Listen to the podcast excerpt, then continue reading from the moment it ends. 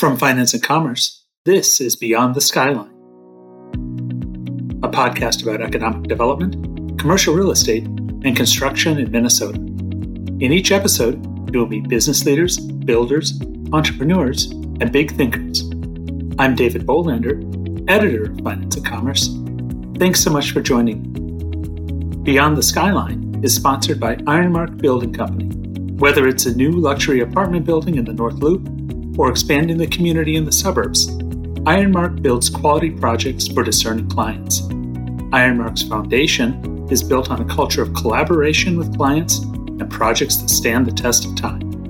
Talk to Ironmark's award winning team about your next construction project today. Go to ironmarkbuildingco.com.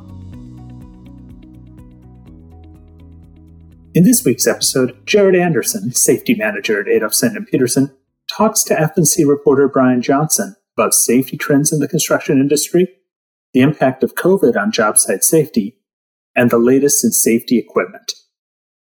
All right. Well, I'm pleased to be joined by Jared Anderson, Regional Safety Director for Adolfson and Peterson here in town. And we're going to talk a little bit about construction safety. It's a timely topic since this is Construction Safety Week. And uh, so, Jared, first of all, thanks for joining me today. How have you been doing? Been doing well. Uh, thank you for having me. It's uh, it's nice to be here. Uh, it's nice to have the sun shining for us. Uh, and finally, it's been mm. pretty doom and gloom over the the past uh, couple of weeks, which hasn't led to great success on construction sites, as you can imagine. But uh, the sunshine is a big welcome for us. Yeah, for sure. I'm geared up for baseball and everything else. My son is in little league, and they finally have some decent weather for practices. So, yeah, I I'm right in the right in the same boat with you there. Yeah, very cool. Can you talk a little bit, uh, just I guess by way of introduction, talk a little bit about your current job and your duties and how long you've been in this line of work? Yeah, absolutely. Um, like you said, my my current role is uh, regional safety director for Adolfson and Peterson. Um, I actually went to school for this role. So, uh, graduated from University of Minnesota Duluth with a master's in environmental health and safety back in 08. And then from there, uh, went to, did an internship with the Department of Transportation. So worked for MnDOT for a while. Got a gig with working on the, uh, the OSHA side of things for, for about two years. And then from there, I went to oil and gas, worked in heavy industrial construction for eight and a half years, and transitioned into Adolfson and Peterson from from the refinery world. I couldn't do shutdowns anymore. Didn't didn't want to do that. And I've been with Adolfson and Peterson ever since. So been with A&P going on four years coming up in October, and uh, over two of those have been in the role that I'm in right now. Okay. And can you tell me a little bit about some of the specific things you're working on right now with A&P in terms of the, the safety program? Uh, what, what does that look like? Oh, well, that's, uh, we could, we could talk all day on that, but, um, you know, a lot of the a lot of what I work on is just the the day to day management of our current uh, safety systems that are in place, making sure things like making sure individuals have the the appropriate training that that they need to perform the tasks that they do, uh, making sure that our training is up to date with the latest guidelines and regulations because those you know, change from time to time. So you got to have your your kind of your ear to the ground when it comes to the changes that are coming down the pike. Um, to ensure that we are regulatory compliant. And that's a huge part of my job too, is uh, from a regulatory standpoint, uh, safety is highly regulated. There, there's, you know, OSHA that's out there and the Code of Federal Regula- Regulations. That's a book about this thick that we, we mm-hmm. have to follow if it applies to us. So making sure that um, our individuals are, are trained on everything that's applied, we're, we're regulatory compliant. Our, our policies and procedures are up to date. We have a lot of high risk situations that we deal with in construction. So there's safety plans that need to be addressed on a you know daily, weekly, monthly basis when those types of things come up. And then the other aspect of it is just getting out and being visible. You know, that's that's a huge part of part of safety is I consider myself a resource more than anything for for our individuals who are out there in the field. Uh, well, not only not only the people in the field, but on people in the office too. Um, everybody has questions when it comes to safety. Not everybody knows everything, including myself, and I like to be the the resource for those individuals when they when they do have those questions because there are tricky situations that come up sometimes. Yeah, and one of the things that we've all been dealing with in in the past couple years is the pandemic, and I'm curious how that changed your approach to what you do, and what are some of the lessons learned there. well, yeah, again, that that did change everything quite a bit. But um, everybody was kind of forced to uh, change really quickly as well. Uh, I, I, guess one of the biggest things that that we had to figure out is is how to train our individuals. You know, usually um, historically it was let's get everybody in the same room, let's sit them down, let's train them on a certain topic, and and send them on the way.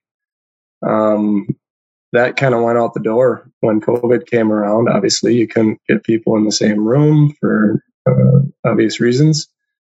So we had to we had to learn how to utilize technology really quickly to, to do some effective training. Um, we developed a learning management system that uh, has been an excellent tool in our you know tool chest. And essentially, what that is is just a it's a um, online database of uh, training sources that we have that are specific to the construction industry that anybody who comes on and is an employee of Adolfson and Peterson uh, can sign into as a profile.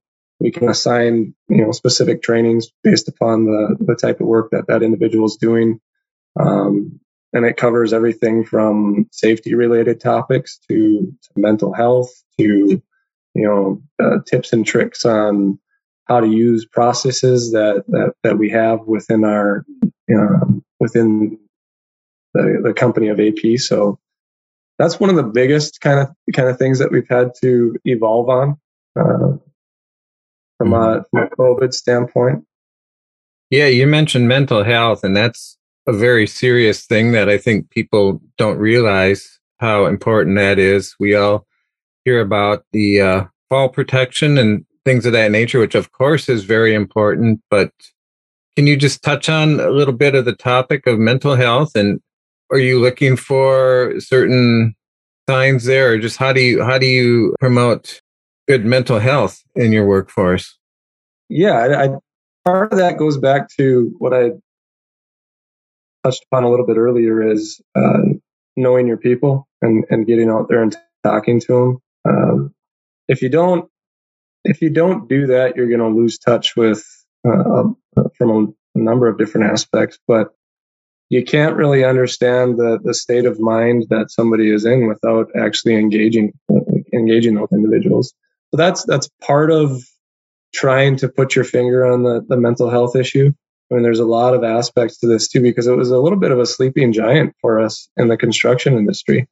You know, people didn't know, or at least it wasn't widely communicated previous to COVID. COVID was kind of a catalyst that, that brought it about.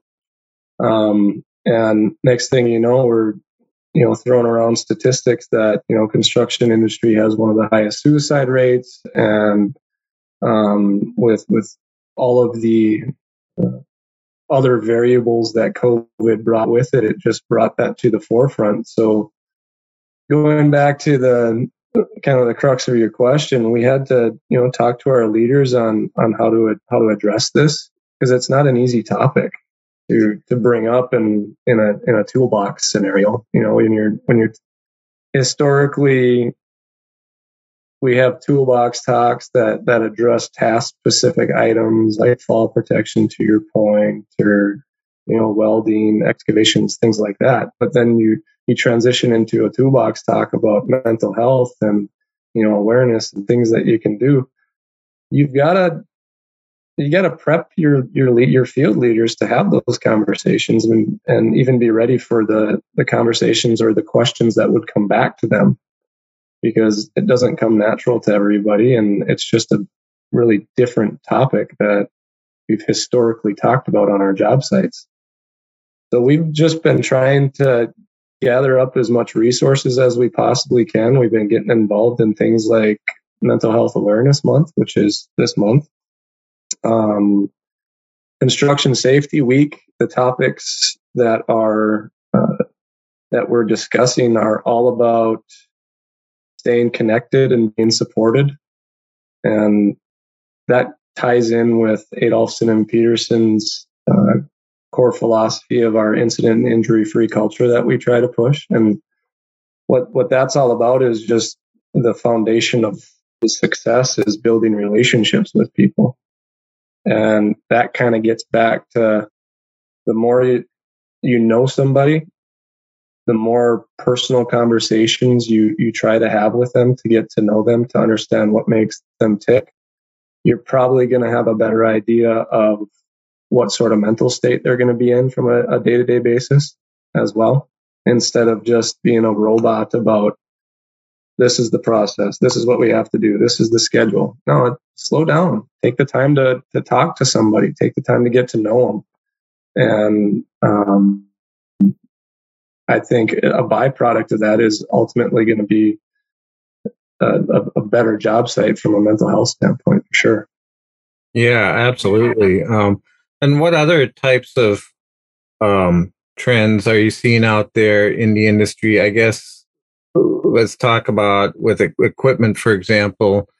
Um, are you seeing constantly evolving standards and improvements with regard to fall protection gear, helmets, that sort of thing? Yeah, the the two that you mentioned there, uh, there's certainly uh, hard hats are uh, they're they're coming out with uh, a, a, lot of uh, new innovations from a hard hat standpoint. You'll see a lot of uh, climbing style hard hats that are that are being used more and more in in different scenarios. Fall protection is I mean, I can go to sleep for eight hours and wake up the next morning, and there's there's something new that's on the shelf from a fall protection standpoint.